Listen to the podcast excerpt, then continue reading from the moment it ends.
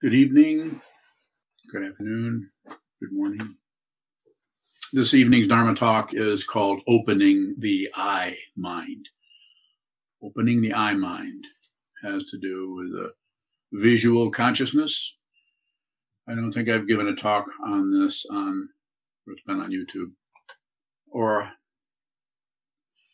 in this particular way. So, though I often do this in galleries in the Metropolitan and Detroit Institute of Arts, uh, KIA in Kalamazoo, Minneapolis, also other St. Louis uh, museum out there and a few other places.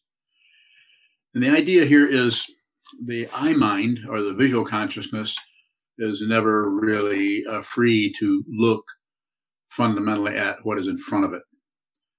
It is, you could say, contaminated or under the the, the control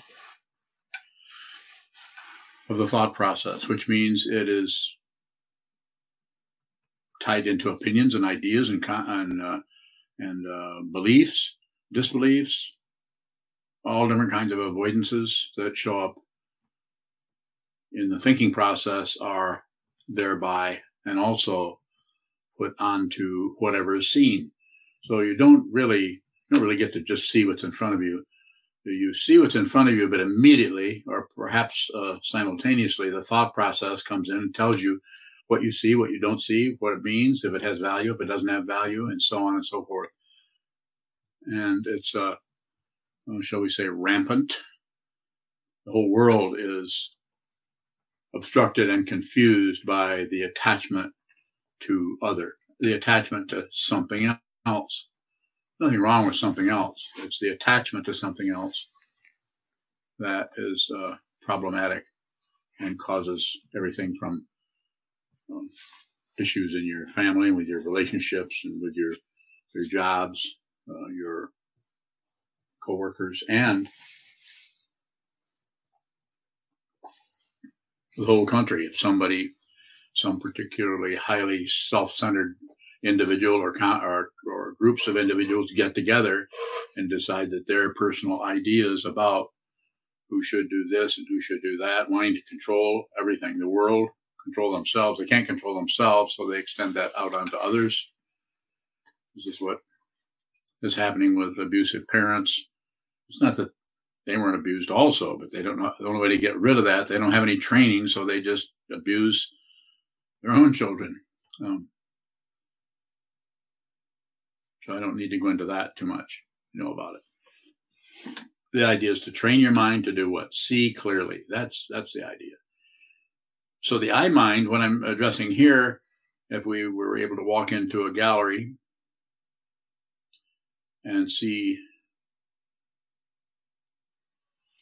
artwork, paintings, and so on, what commonly, and this isn't true with everyone, but what commonly happens is we we look at something, a painting or a piece of artwork, and whether it's a realistic or uh, impressionistic, uh, expressionistic, or whether it's uh, uh, an abstraction or very close to abstraction, we quite often jump to conclusions about that. And one of them being, I don't know what the hell this is. I don't know what, what do they mean? What do they mean by that? There, there's no meaning uh, in any piece of artwork I may say it this way, that is separate from the artwork itself. Artwork is not saying something else. It is just using a language that we tend to translate from what is received visually into concepts about what we receive. And I'm not saying that isn't interesting, and sometimes art critics, um, uh, writers that critique the production of others, uh, criticize it, or explain it, extend on it, elaborate on it, and so on, aren't helpful, of course. They could be very helpful. And then they can also really cover up what is actually there. Quite often, if it's a new, if a, if a particular artist is creating something revolutionary or radical or really new, then uh, quite often the the critic can just not not understand because they don't have any. They're not doing that kind of production. They're they're doing a kind of reception that is also aligned with the thinking process of right and wrong, up and down, proper uh, kind of aesthetic about the nature of art production, and so on. So the exercises that I've been first started kind of coming out of my own frustration over when I went to the Art Institute back in the early 60s. Uh, was pretty confused by what I was seeing there. I was young, I was 21, and uh, and didn't really have any real help with that. I can say that all the teachers that I had, some of the instructors actually would have preferred to have been somewhere producing art instead of hanging out with a group of kids teaching them. There was a few teachers that were helpful, of course. So it was very difficult to get someone to help you radically with that, with your understanding. Of course, they didn't know how, and nor did I. So I just, uh, being a rather stubborn fellow, decided to sit down in front of a particular painting, I'd go up into the gallery, sit down in front of a particular painting, and just look at it for long periods of time, not having any idea what I was looking at or what I was looking for, but I would just continue to look. And these, this kind of uh, moving the the sense fields around with what I call the I spot, in other words, what you look at, and then the A spot or that a- aspect of peripheral awareness, which is uh, totally uh, uh and completely under your uh, control. Uh, I'm looking right at the center of the c- computer screen, I'm looking at Terry. He's on my screen. He's right in the center, but I can move my A spot or peripheral awareness from this wall off to this side over to that wall. And I can, I may, might not be able to see the detail, but I can basically see that there's a, there's a print or painting on the wall by Cezanne. And, and over here, there's a, there's a bookshelf, uh, and, a, and, a, lamp and a few other things. When you was sitting down here, uh, writing as usual. And it's interesting that when you look right at something, and you can use any object. It doesn't have to be a painting. Look at set a coffee cup in front of you or across the room, a few feet away. Look right at that. Focus on that, on the texture of that, and then then actually move your peripheral vision without taking your eyes away from that object or that cup. Move your peripheral vision around and just basically look all around the room.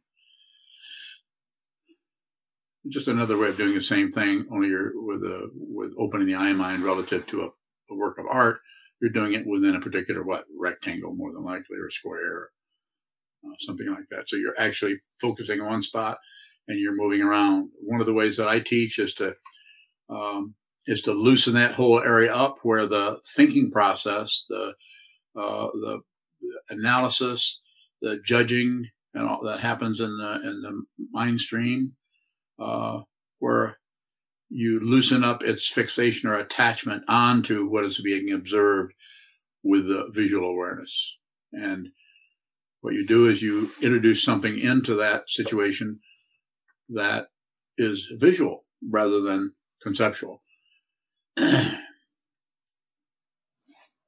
and one of the ways, there's several ways, but one of the ways to do that is to alternate between uh, left and right uh, uh, peripheral vision.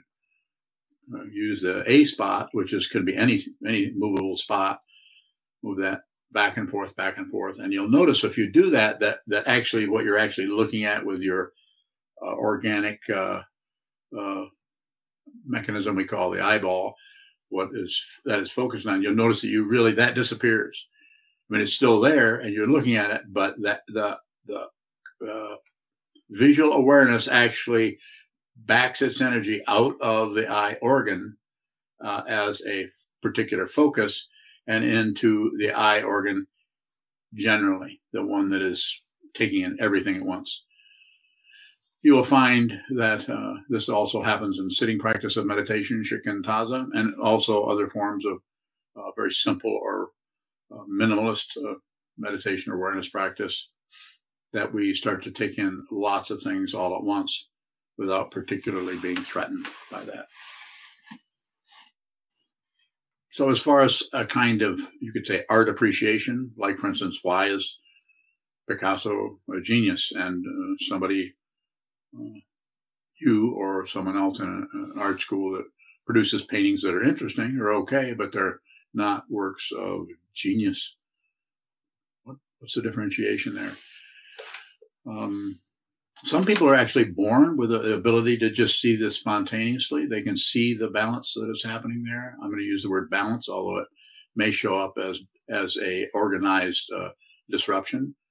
Trungpa Rinpoche would refer to that as orderly chaos. In other words, it's chaotic, but it's orderly. Just like uh, the works of the, the, New York school painter, sometimes called an action painter, uh, Jackson Pollock, who uh, uh, back in the 50s, uh, left a brush and canvas painting for working on sheets of masonite and canvas too in his garage. And he would just dip a stick into a bucket of house paint and flip that around on the canvas. So just a radical way of uh, approaching uh, the creativity of bringing forms together in different ways. So to look at that, you would say it's chaotic. But if you look closely at it and over a period of times, time, one particular painting that's in that's in the uh, Chicago uh, Art Institute's permanent collection called Blue Poles, a stunning piece of work, quite quite large. It's got to be 25, 30 feet long, at least 20 feet. And it has uh, the only thing that's in it that has any kind of definition as an object would be these uh, somewhat vertical, but off just a little bit, pole shapes. They're blue. And then around that, all this kind of lace work of paint that is being flung every, every which direction and is very chaotic. So uh, interesting that you can look at something that is chaotic and yet still sense some kind of order, orderly chaos. So other things that can be done. Uh, and we're not really set up here to, to, do too much of a demonstration, so I'm just going to be talking about it. If you have an interest in this, uh, some of the people that are listening are already involved in, uh, and, and, took the class today in uh, in our uh, what we call our Ango, the third, the second day, where we focused on that a couple different times today. Not really. I don't really want to do that on uh, YouTube because we don't have the time. So I would rather talk a little bit about and take questions from those of you, especially who have looked at paintings using this technique and may have some questions about it that would help me or us go deeper into this material of how to use an exercise that I'm calling opening the eye mind. I think I first started teaching this. Well, I started doing it in the 60s uh, in different ways. It slowly got stronger and, and especially got went through a lot of transitions when I began to do sitting practice of meditation in 1973 under the guidance of Chogyam Trungpa Rinpoche. And uh, I think it was 19, probably 1998 that I began to to talk about uh, exercises. So it took a long time before I actually taught this as a class. 98. From then on, then I began to uh, teach it in uh, museum setting or galleries or with actual paintings, uh, which I would either have reproductions of them and show the painting, and then we would look at a particular area of the painting and move the consciousness around. And when I say move the consciousness around, it's the peripheral vision. And peripheral vision is interesting because it's not just visual, but you peripheral vision is also uh, tactile. I can say to you right now, be aware of your left foot. No, that's your right foot. See? See how that is? See how awareness is very tentative. You had to double check. Looking at something through visual awareness, rotating that, alternating that between what you see. I say, now look at the color red. Now move move the same awareness that's looking at this particular part of the painting, uh, painting that has a, a red door or red shape in it. Say, now move that same awareness that's there to the back of your neck. And then when you do that a few times, then the other question is the, the, the investigation is in what happens to view, the view, uh, viewing of the color red when you move the awareness to the back of your neck. Does it vanish? Does it diminish? Does it does it maybe not do anything? Are you able to do both of those at once? Everyone will be different in that area. And this shows you how incredibly radical, basic, radical each person's awareness is. The, the sovereignty of your awareness is, is so incredibly uh, powerful and singular that it, it adds to the illusion that there is a single self here called me, me illusion.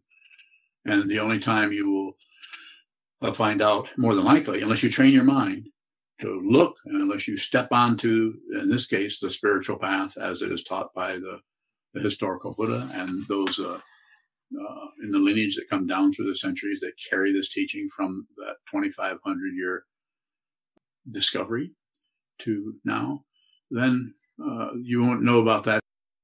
Actually, collapses and go back goes back into the elements of fire, earth, air, water. Then you'll you'll realize, but then your whole dynamic is different. So uh, you won't mind. You'll just notice oh, that's interesting. I used to have a body, or you may be so attached to the body that when the body uh, when the body does go back into the elements, the attachment is so powerful that you you think you're still alive. This is called a ghost or possibly something else. And that might last for a short period of time, and then one realizes one has passed on. Possibly, if there's enough openness, you might get help from those uh, consciousnesses that are in that intermediate state. And uh, are there in, other consciousnesses in the intermediate state? I don't know. I don't know anything for sure. And you don't need to know things for sure. If you know something for sure, it won't last. It's the very nature of relative truth. What shows up as a compounded event, going down, it will collapse, it will come apart. It might take a thousand years. It might take uh, three days, but it won't last. All, all, compounded things vanish. This is just a teaching of the Buddha, not something uh, this old man is inventing.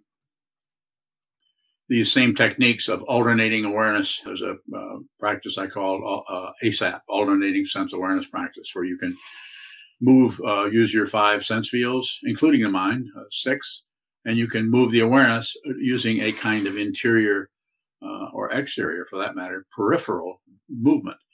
Uh, aware of your feet, aware of the back of your head, aware of the the space in which thoughts occur. And that might seem pretty um, conceptual to you, but if you if you talk about it that way, then then it takes the, the thinking mind a while to come up with a structure. It can and it will because it wants to what control. Yeah, thinking mind doesn't want to be left out. It's like everybody's writing. All six sense fields are writing in a Nash Rambler in 1958, and the thinking process wants to drive. If you were in high school, you know what I mean. So, and it's not the idea. The idea isn't to boot them out and don't let them do that, but just reprioritize it. Just just allow the the seeing uh, consciousness to uh, hold forth. Allow allow when you walk into a room, just see. Don't conclude. And if you do conclude, slowly through your awareness practice, hopefully you're doing sitting practice of meditation. Sit down, hold still, look at, gaze at the wall, watch what moves, and train that prajna or that wisdom mind to see clearly what is in front of you. It's not a fancy feeling. You're not going to particularly feel sacred or holy or like some kind of a saint. You might feel like a farmer. You might be a farmer. So, by the, the very title of opening the eye mind is saying that the eye mind is closed or shut down. And it's not so much that it's closed or shut down. It's just prioritized. It's in the, it's in the back of the, the back seat. It's in the back of the bus. It, it has no say so, no authority. It's only used by the thinking process to help the thinking process sort out, evaluate, judge, and navigate through the world to enrich the self centeredness or protect the self centeredness or protect the extended self centeredness, which are sometimes called children. It's just, it, it's, it's quite an elaborate situation we have in civilizations and society. Not wrong. I'm not here to judge anybody's family or your, your, uh, your children. I had a bunch of those myself. So I'm just saying you could look at it. You could consider the energy that goes this way or goes that way, that attaches to this, that detaches from, from that, or that you notice how you're attached to this and you can't quite detach because you struggle. You can't, can't, anytime you struggle with anything, it's going to be difficult to uh, cut back on the attachment to it. the last thing I want to say about I mind, I want to get this in because I think it's important and it's a difficult thing to put into words. But opening, uh, I'll ask myself the question. So why would you want to have an open your I mind? What's the big deal there? You still go into a gallery and look at stuff. Uh, maybe someone does see things more clearly than you, but so what? You still enjoy looking at this and looking at that. You still have some enjoyment happening there. And I would say, yeah, I would agree. So I wouldn't, I wouldn't object to what you're saying. I would agree with that. But I would say if you want to see more thoroughly what someone like uh, John Singer Sargent, or for that matter, Jackson Pollock or Pablo Picasso or Robert Motherwell, Henry Matisse, what they, what, what was it? Van Gogh, what was it that, that they were so incredibly uh, passionate about? You can see that. You actually, you might not be able to produce it. you might not be able to do what they did, but you can actually receive that or appreciate the incredible uh, power and energy and understanding visual visual intelligence. About paintings, we could be talking about music. We can go that direction, a little bit different uh, situation, but that can you can open the sound mind also. I haven't written a book on anything, so. But it, it is it is about looking at or listening to or seeing or smelling tasting touching whatever is approaching and see the way the thinking mind wants wants in. It wants to be the arbiter of everything. You can't smell anything without some damn commentary on so and it's not that the commentary isn't valuable uh, isn't uh, especially if you're smelling propane in your house and of course so i'm not taking out all the, the pragmatic aspects of consciousness I'm not going to turn everything into some kind of a, a romance novel. I'm just saying that if you're if you see uh, say a painting by uh, Matisse that we were looking at today and see the depth and the and the incredible uh, power and um, organization that is happening there, uh, it's it it has a, a it resonates deeply deeply and emotionally, uh, at least with me, and uh, I suspect with others. It's it's a it's a hidden area. I go to a gallery and I, I notice all the people that are in looking at things, and they people will come and they'll look at a painting and maybe a comment, maybe not, and walk on to the next painting. There's no way you can look at anything, especially if it's something you've never seen before, and that somebody's de- dedicated their whole life to, that you can give it 30 seconds or a minute and know what was in front of you. It might as well not even be there from the point of view of what you were understanding.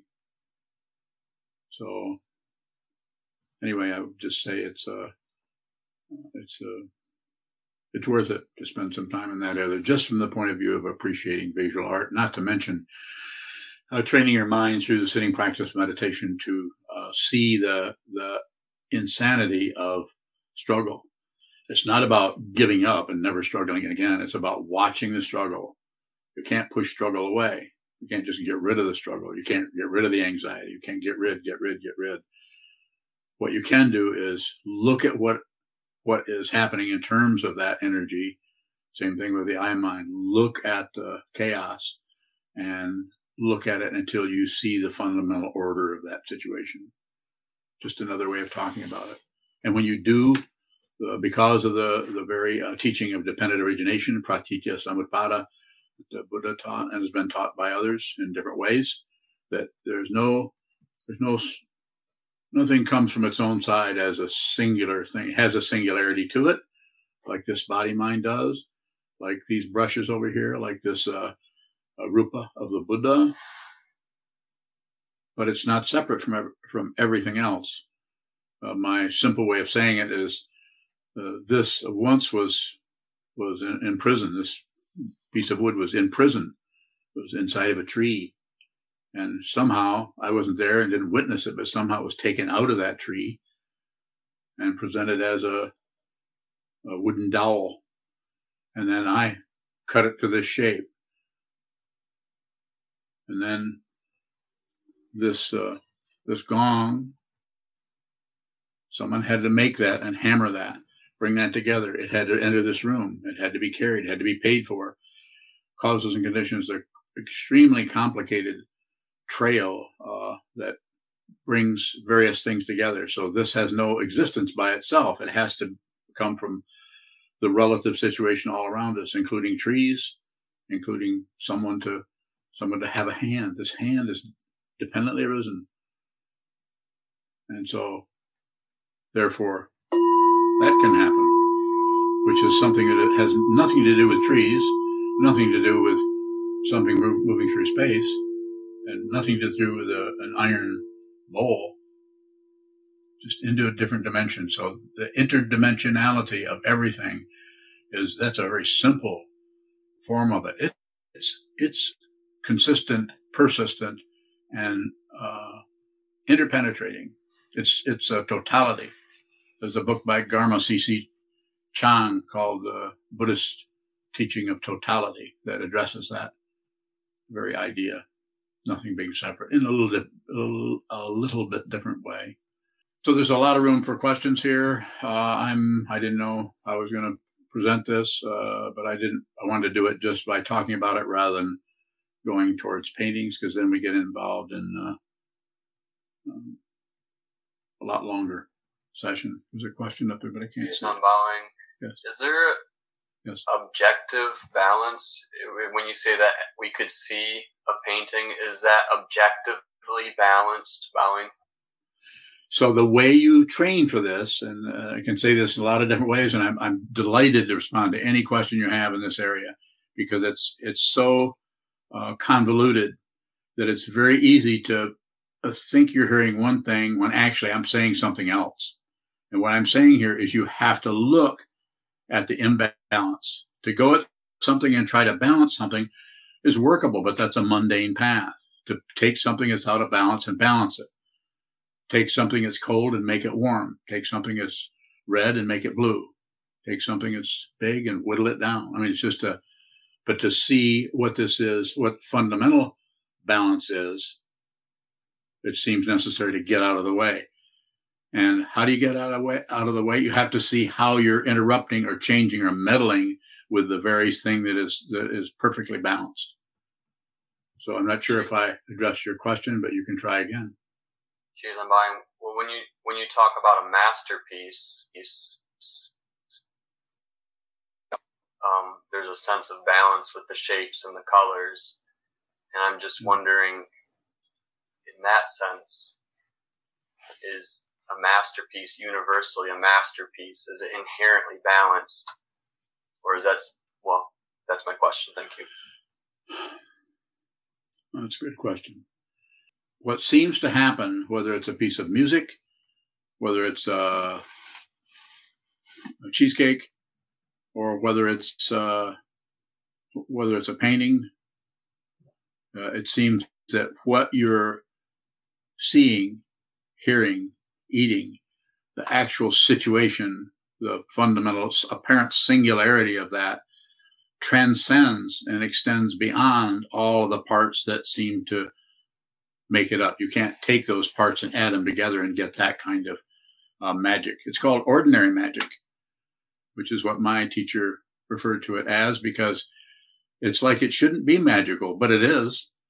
It's, it's ordinary. It's just an ordinary situation, but it transcends heaven and earth and it does it right in front of you. And you can't, you're tongue tied when you see it because you, you can't, you can't say that. And if you get really upset about not being able to say it, you'll probably start writing poetry because you think this needs to be said.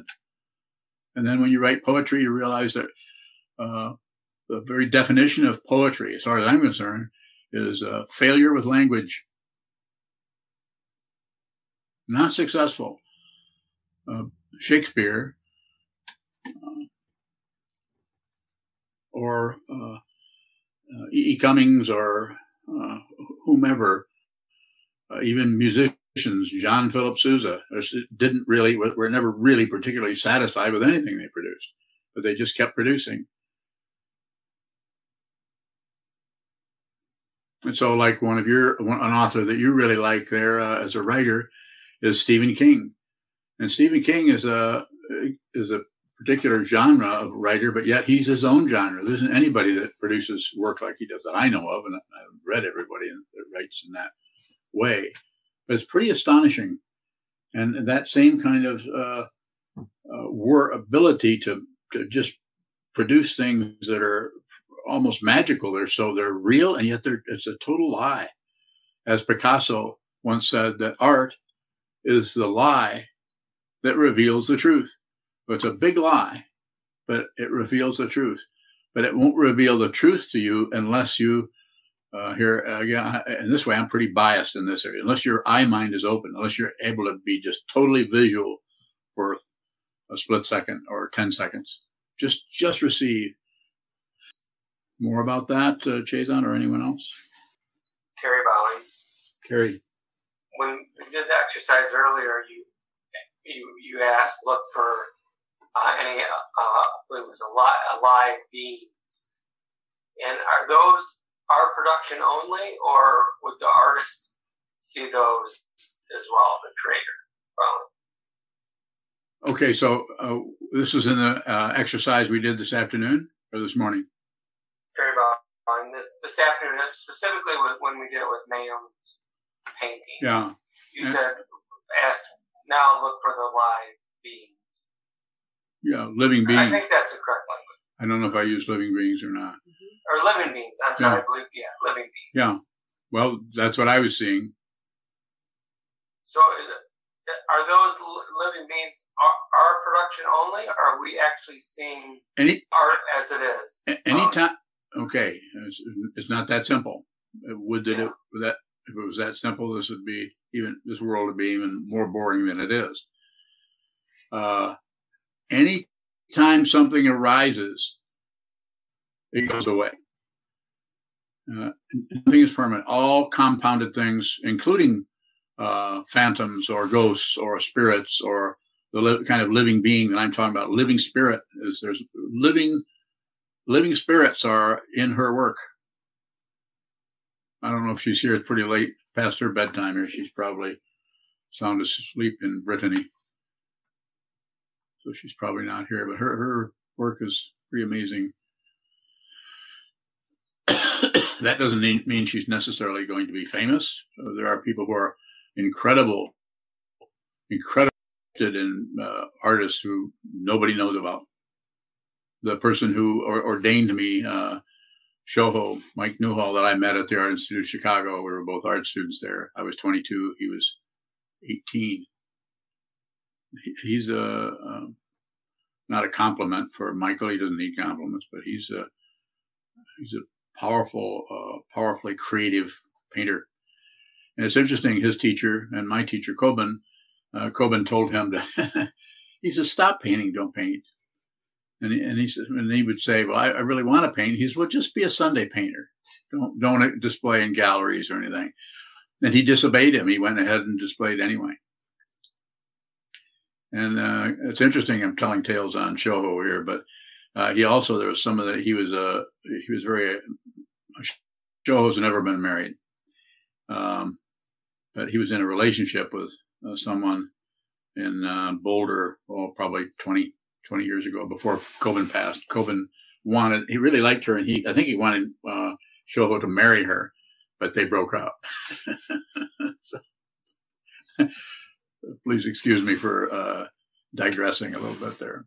But but Joe was a, an incredibly gifted. He's the person I met. Uh, he was 18, I was 22, and that's when that's when I began to find out what uh, what it was like uh, to for someone who was because I knew him. I wasn't able to produce that kind of work, but he was and still is. Further questions about anything at all about the spirit situation or anything you want to ask about? is and, and this is this is a new realm for me, so there's some confusion around it. Um, so is it fluid? Because I saw live beings, living beings, and names. I saw. So, is it fluid? Is it changing with perception, yes. or or what is that? Oh. It's it's changing. Yes. And and everyone everyone's uh, reception uh, or, or uh, allowing that to come forward is uh, will have a different kind of. Some people would just look at that and just poo-poo the whole thing, and it's not worth it. They're not interested in that. They'd rather, you know, uh, I don't know, do something else, uh, which is not invalidating what what I'm referring to here. It's just a different a different way of working with the mind. If you're here and you're listening to this on YouTube, it could be different. But if you're here in the in the Zoom room, then you probably are a meditator and have an interest in doing this, unless you're just checking it out. So I'm I'm not too concerned, uh, other than uh, if you're not a meditator, it'll be more difficult to understand what it is I'm uh, endeavoring to address through opening the eye mind. Not that you couldn't, but it seems necessary to have because uh, otherwise you've got a you've got awareness that is that is not very sharp. It's more like a butter knife, and you've got to you got to cut through some uh, Munster. That was the cheese, not the beast. So you need to sharpen that blade. And how are you going to sharpen that blade? Just a metaphor, just an image, is to sit down and with nothing, uh, nothing to cut, nothing to think about particularly. Unless thoughts arise, then fine. But sit down, hold still, and so that the so that the awareness can become honed, which is like a blade. Prajna is the two two two edged sword of uh, Manjushri that cuts through self and other. It doesn't kill anything. It wasn't there in the first place, but it cuts through the the fixation on a me and a self that's suffering, and the fixation on uh, that and them and other and enemy and friend and everything. It doesn't change it it what happens is your perception of it has finally been clarified. You actually see what is there. You see what is here. You see what is there. This uh, whole thing, uh, this uh, opening the eye mind, is just a. Um, I mean, it's important, but it's uh, it seems to be necessary. Besides working with opening the eye mind, I didn't really understand what I was dealing with until I began sitting meditation in 1973. Before then, I, it was still an intellectual process for me. It helped me because I would sit very still and look at something for hours, do nothing but just look at it and notice how confused I was. So you could say, you might say I was doing some, some kind of rudimentary meditation back then. So anything can show up. You might look at, you might look, uh, if you were to talk to Mayun about her paintings, she, I'm not getting it from her, I'm getting it from the painting, but also she she sees that. She's a extremely intuitive woman. Yes. A comment and a question from Vishal in San Jose. He says, with Mr. Newhall in a sesshin in March at Jikoji, he sent a deep bow to you. And his question is, how do I stop the eyeballs from moving crazily during the sit. They go wild. It's very uncomfortable. Okay. Um, I can, uh, well, for one thing, uh, sit a lot, uh, an hour a day plus, and try to do some block sitting or some extended sitting or a sesshin or uh, uh, some way of extending the period of time that you're holding still. Don't maintain the stillness with some kind of rigidity or some kind of macho approach to it sit as still as you can and be reasonable. You got to get up, get up. But when you get up, then watch that movement. So watch what moves. This is shikantaza as I teach it, not as uh, Shoho teaches it, uh, not as a lot of uh, Zen priests teach. Uh, so just uh, just observe what's moving, and that may be your body getting up to go to the bathroom or uh, get a, a cup of tea or something and coming back Watch the movement. Set up a time, set up a form, strike the gong, stay there for four hours. Unless you have to move. And then as far as the eyeballs moving around, just observe that. That will not last. It might go for quite a ways. Uh, that's uh, in the uh, you know the Indian tradition that would just be called kriyas. Kriyas are just movements. They're spontaneous movements when you start to bring the mind down to a radical uh, aspect of consciousness, then all of the things that have been shut down on start to spin. Just a way of talking about it. I have no idea what's happening. I've just been looking at it for a long time. And that's how it appears. It looks like if you don't meddle with it, if you don't push it, don't pull on it. Push is aggression. Pull is passion or grasping or shut down, and that's ignorance. Insofar as you can, don't do any of those things. And of course, the path to not doing any of those things can be uh, an excruciating journey of seeing how helpless we are in, in, in, in the uh, in the presence of such an incredible energy that wants something else, that grasps and fights. Uh, as a Trungpa Rinpoche once said, make friends with yourself. Uh, that's that's difficult because quite often we are not happy with ourselves. We want to get rid of ourselves sometimes. So the eyeball moves. Just observe. That's just that's your dharma gate. Sit down, hold still. Your eyeballs are uh, going around, uh, I presume your eyes are open. If you're doing shikantaza, your eyes should be open. Um, and one of the ways to intercept that a little bit is hold them still for a very short period of time without struggle. So pick a spot on the wall, which probably is going to be something there, and hold them very still. As soon as they start to push to move, let them go. Maintain nothing. I only meditated for a little over 30 years, probably 35 years before that started to become something I began to talk about for those people who had an interest. Don't maintain anything. Most uh, people in the Buddhist lineages are maintaining something, trying to hold still, trying to do shamatha practice, trying to do shine, sit down, hold still, and just be peaceful. and use the breath, use a technique to make yourself be peaceful, which is surface like. Instead of actually going into the warfare itself, going into the eye movement rotating, and just look at it. Just like you might have to go into hell, uh, might have to go into uh, the that aspect of the mind that is just difficult. Do it anyway. Who you actually are, your true self, your true nature is absolutely n- not threatened by anything. Can't kill who you are. You can't destroy who you are. But you have to you have to see who you are, so that there are no doubts. If you have doubts, you have work to do and the kind of certainty that you get there is not about evidence. There's no proof. Uh, proof is about relative truth, and all proof is partial. Even the most intense proof that puts someone, what, in prison or. Jeez, I'm dying. Yes. One of the things I noticed during practice today is just how flooded with thoughts I was when I was supposed to be looking at a painting and those thoughts may not have even been related to the practice. Yes. How does looking at that deluge of thoughts help change the relationship to visual consciousness? Look, at you just said it.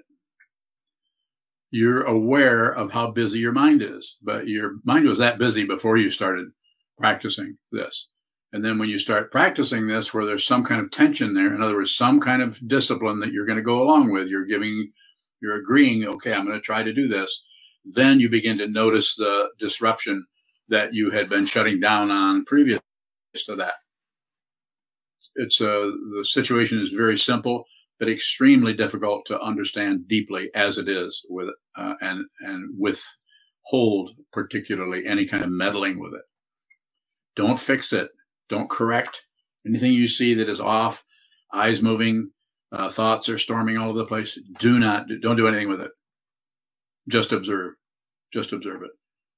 It's it's the the most challenging, uh, most difficult kind of awareness practice, and it is also the kindest. Shokabowing. Yes. Maria has a question in the chat box. She asks, "What makes the chaos on the painting orderly?" Uh, the the chaos is the is seeing the, the conventional idea of things being all mixed up and uh, and and not orderly in the, the, the commonly understood sense of the word, but yet the deep deep perception of it shows that it's that it's completely balanced and orderly. It's absolutely gorgeous from the point of view of its entirety. Uh,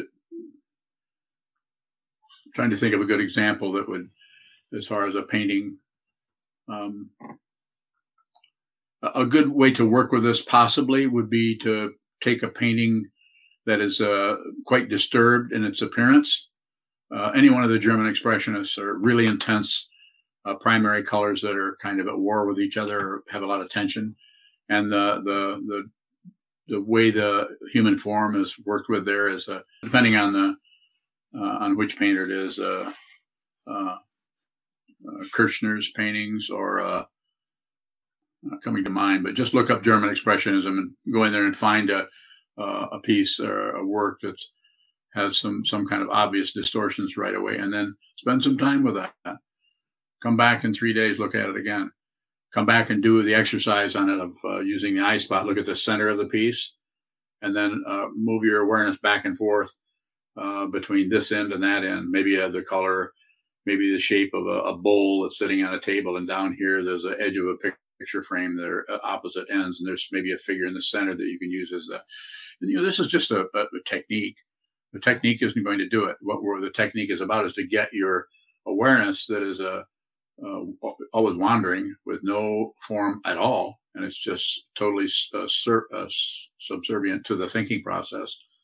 It's to move it in such a way that the thinking process can't track that. So the thinking process is going to be uh, upset in different ways. And the way it, one of the ways it'll be upset is to throw up all kinds of random thoughts about everything, anything to distract you from the the work of doing this. I've had several people say, not just uh, on, but other people say, this is just difficult. This is hard to do this. This just doesn't feel good. I get sick or I get, yeah, I know. I understand that. So the body mind are not two separate things. They just look like it, but they are not. The mind and the body are completely synchronized. It's just a good example of orderly chaos. It's chaotic because it's we can't even find the mind. We can't even find thoughts. And yet that thing that we can't find, that we kind of agree that we all have them, but we can't say what it, we can't see the front of a thought. We can't see the back. We can't see the waistband. We can't actually see the thought, but we experience it. That's because the, the actual dimension that it is in is uh, not viewable. It's not a visual dimension as long as the body mind is here obstructing that. But when the body mind goes away, then then you have what's commonly called the astral body. So it's, it's from the point of view of physics or any of that, it's very complicated, and most scientists don't want to look at it because there's not enough proof there. They need things where they can squeeze it, and then they can do another study. Yeah, I squeezed that. You squeezed that. We all got orange juice. It must be an orange. Whereas this, because of the very nature the very nature of phenomena or uh, the very ontological status of any given thing does not show up the same way in di- different consciousnesses. Ontological status is my way of saying I don't have a degree.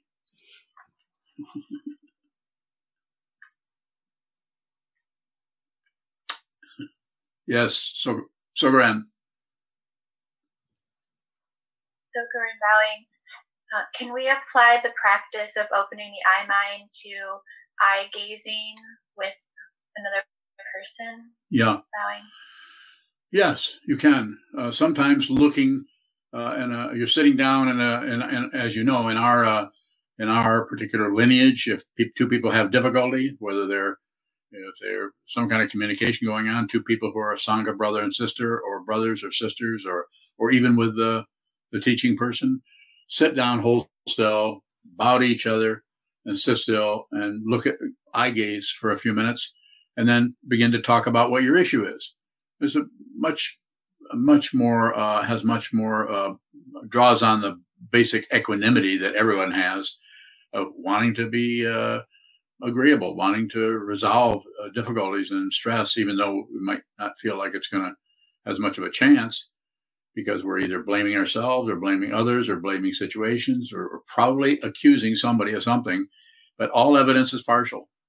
And if you buy into any kind of evidence, even though it's relatively correct, that person did uh, steal your lunch money. So even though it's relatively correct, it's ultimately uh, a lie because everything is dependent on arisen. There is no lunch money. There is no yours. There's no fundamental ownership. Ownership is relative. As long as you know that, then you can go ahead and own stuff and have other people own stuff. And if you see that, you'll, like it says in the in the six, uh, the 10 prohibitory precepts, uh, not, don't steal.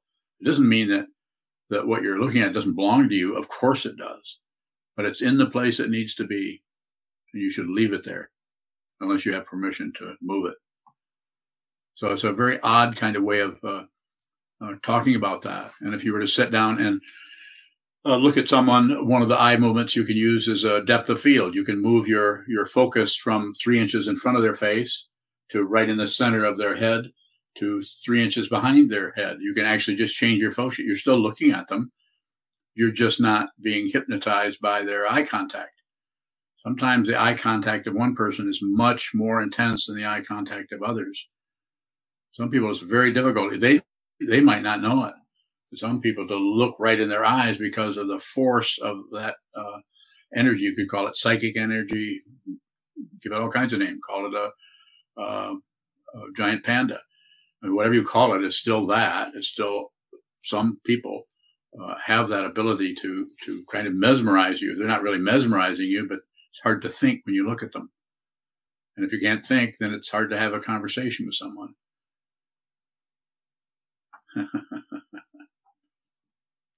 I like that smile. that is a smile, isn't it? That's not a smirk. Okay. Further question about that, if you have it, that's a very good one because uh, I think it's it's perfectly all right to look at someone and move your gaze there. Your eyes. No one has a has any kind of a control over what you do. You've already sat down. You're with them. You can look at their clothing. Uh, you could look in their eyes and use uh, peripheral vision to just look at their shape. So you're there, you're looking right in their eyes, but there's no focus on the eyes. You're taking in their entire form. Or you might move your awareness from uh, their form over to how what, what how your form feels. You might go back and forth between. At the same time, you're carrying on a conversation with uh, with them about uh, SAMU meeting and whose job it was to clean the uh, the toilets on the main floor. And at the same time, you're you're present in that room. You're there. You are you are receiving the feeling of that energy, that person, their shape, their you're receiving how you feel as an embodied being. All of this is uh, apparent to you. There's no credential. You're not going to get a pat on the back from um, the bodhisattvas of the 10 directions and the three times. But you're not separate from them either. Well, it's, it's powerful. Further question on that, Sokran? Thank you. No, that was helpful. Bowing. Anna Maria bowing. Anna Maria. Um, can can the practice um, be applied to literature? Um, for example, you're not really seeing, it's not a visual, but you are imagining as you read through the detailed descriptions and the images that it that comes up, and also the texture of dialogue. Um, how would you how would you work with that? Take that yeah, deconstruct it without any purpose. So deconstruct it. So take it apart. Take apart uh, and try to look at the parts as much as you can, and then you may come up with a uh, with a way of doing that. I've thought about that myself, but I, am not ready to teach anything on that. But I would say deconstruct it. Take a particular piece of work um, that you, a piece of poetry or something that you enjoy, or that you have a, a strong connection with, that you've read several times, and use that and and find out how when you read that uh, when you recite that, when you say it out loud, when you, uh, however you're relating to that, notice what happens in the consciousness, by way of, of a grasping or rejecting or assuming or owning or any kind of barriers that are showing up in that area. You might find a way to rotate between the sound of the words and what the words mean.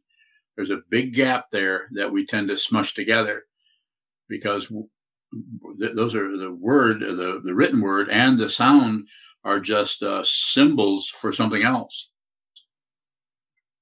Yet they're, they're actually what they're, they are what they're symbolizing. But to begin to understand that might take some work. So yes, I would say uh, that could be done. Bowing. So there's there's working with language. I think that's what you were Uh, saying. I am. and then and then there's working with images. Let's say you're reading something and there's a description, a scene, a drive, and it's very detailed. How can one work with those images in the same way and then something else that they're describing opening the eye mind when you're sitting in front of a painting.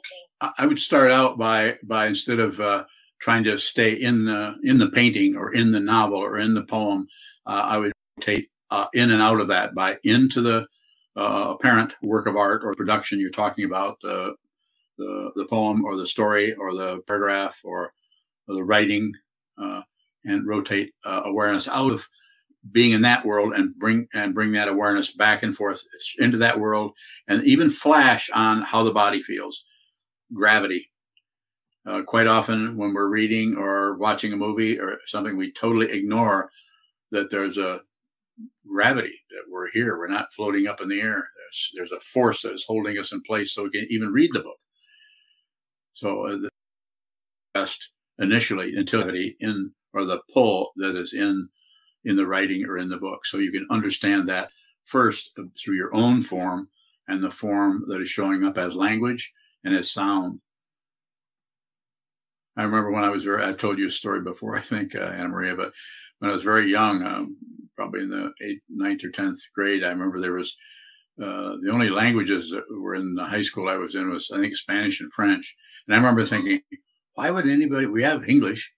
Why does anybody want to learn to speak anything else? And, and now, of course, I'm totally fascinated by languages all, all the time. Every language, even Ojibwe. thank you Thank you. Yes, when you're bowing. Um, were you going to say something about content repetition? I was. Thank you. So, uh, just reminded me about something I'd mentioned earlier about uh, a practice uh, has to do with opening the eye mind that I can just tell you about. And if you want to do this, uh, I can help you with it. You'd have to contact me, or maybe I can. If there's enough people interested, I could uh, have a class on it. I think I, ha- I think there's only one. I only have one student that's actually doing this right now, and I think it's uh, Sogoen, and it is uh, contact uh, content repetition. So you come up with a an object, like I think she's drawing pictures of the Buddha. Isn't that true, Sogoen? Yep. She said, "Yep." That's a yep. That's a Sanskrit for uh huh. And uh, uh, so the idea there is you do you do a thousand drawings, and you get a notebook, and you you put either uh, anywhere from uh, three to five on a page, and you you number them. And when you put make a number, you actually put a box or a circle around the number. So if you open up anywhere in there, you can see 36, 37, 38. And then there, uh, on, then there's a drawing of anything from a pear, which is like a shape like this with a stem and maybe a leaf, or something that is a pear that has all the texture on it and has a not necessarily color, but I suppose it could be, or, or quite elaborated and quite and, and, sitting on a tabletop with a shadow and so on. And uh, and the idea there is to take the same content and continually just hammer away at that content until you have a breakthrough uh, that shows you the difference between form and content. And form and content are, are the glue between those two, or uh, you can't pry them apart. And you won't even know that there was such a thing until they come apart. And uh, and then do a thousand. Uh, I've only had one student. I don't think uh, you know, I've had only had one student do over 900 and, uh, and then he stopped. And most people stop at where did you stop at?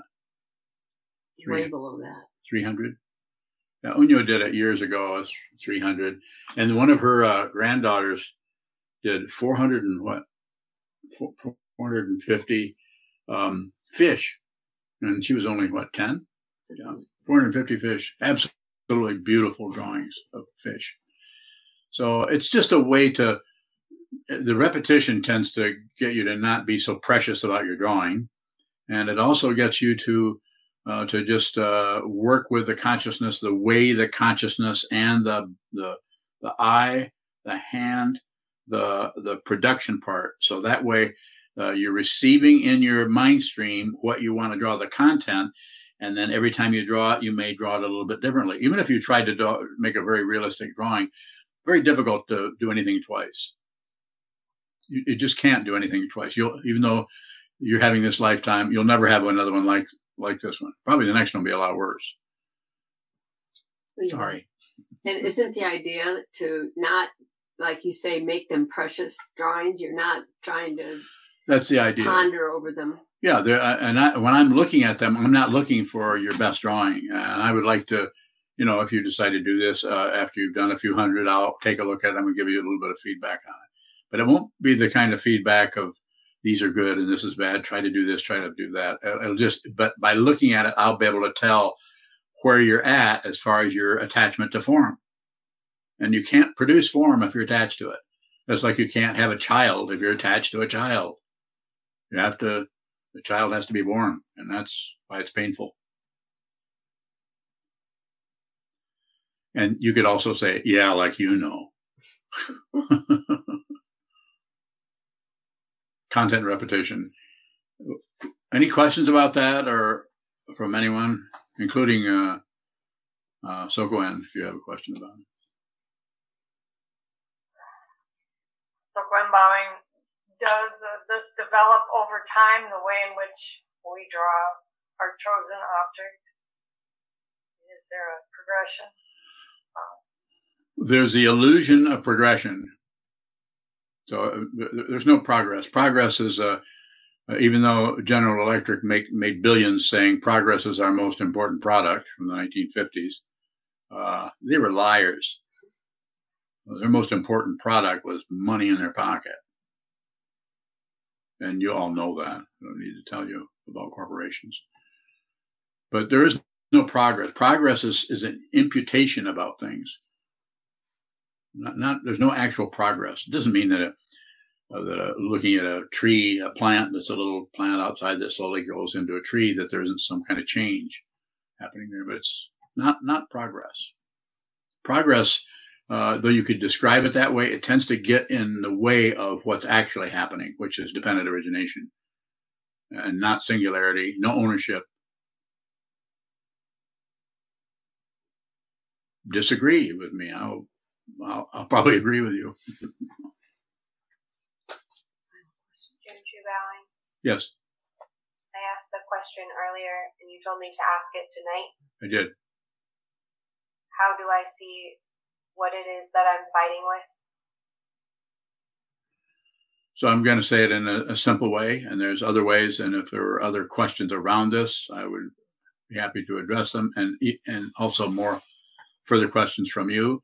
But it seems to be find a form where where you where you are as stable as you can be, without going to war. And that's why what a monastery is. You sit down, you hold still, and you have uh, sangha or community, other people doing the same thing. You have a teaching that happens in our monastery every day, and you study together with other uh, monks or lay ordained people or people that don't even have ordination.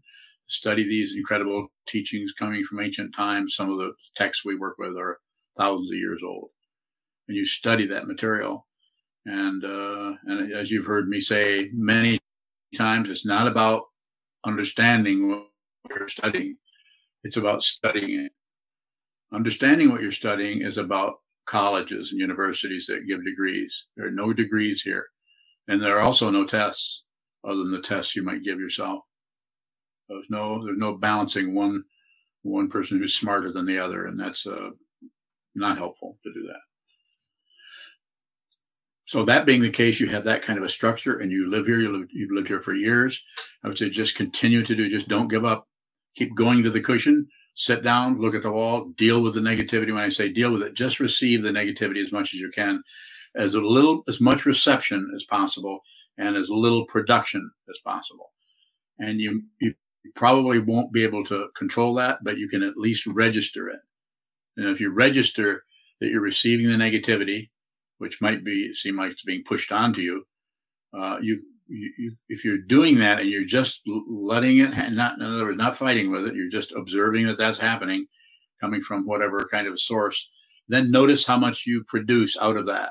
If you're producing like blame of others, uh, or blame of yourself, or blame of the situation, or just being upset about why this, why me, or those kind of uh, simple responses to unreasonable emotions that tend to arise in the mind stream of lots of people. Quite often, if you take that to a psychiatrist or a therapist, they will, uh, not always, but quite often, they will just give you medication. Not meditation, medication. And, you know, I would even say, as you've heard me say before, maybe that's what you need to do. I don't know. I don't have the corner uh, of truth on anything. But it just doesn't look like that. I think there's other, I think you can do this yourself with your mind. It just, we might not be able to do it in a couple of years. Just don't, don't give up. I'll never give up. I can't give up. There's no way I can give up.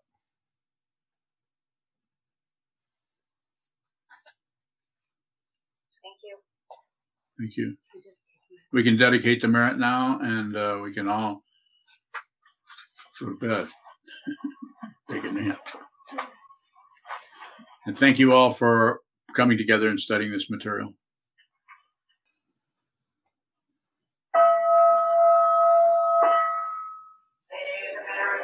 Penetrate into all places, so that we and every sentient being together realize the Buddha's way.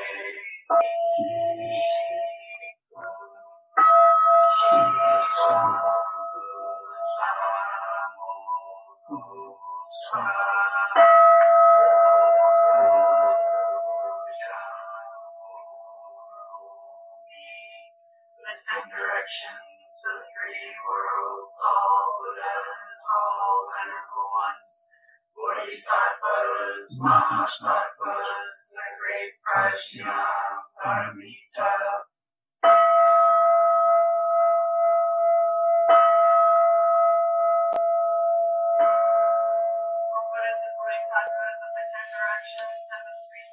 please hear us. Please come down out of the light and protect Sokakochi Buddhist Temple Monastery, our Sangha, families, friends, and visitors. Heal everyone who is unhappy, sick, or suffering, and plague.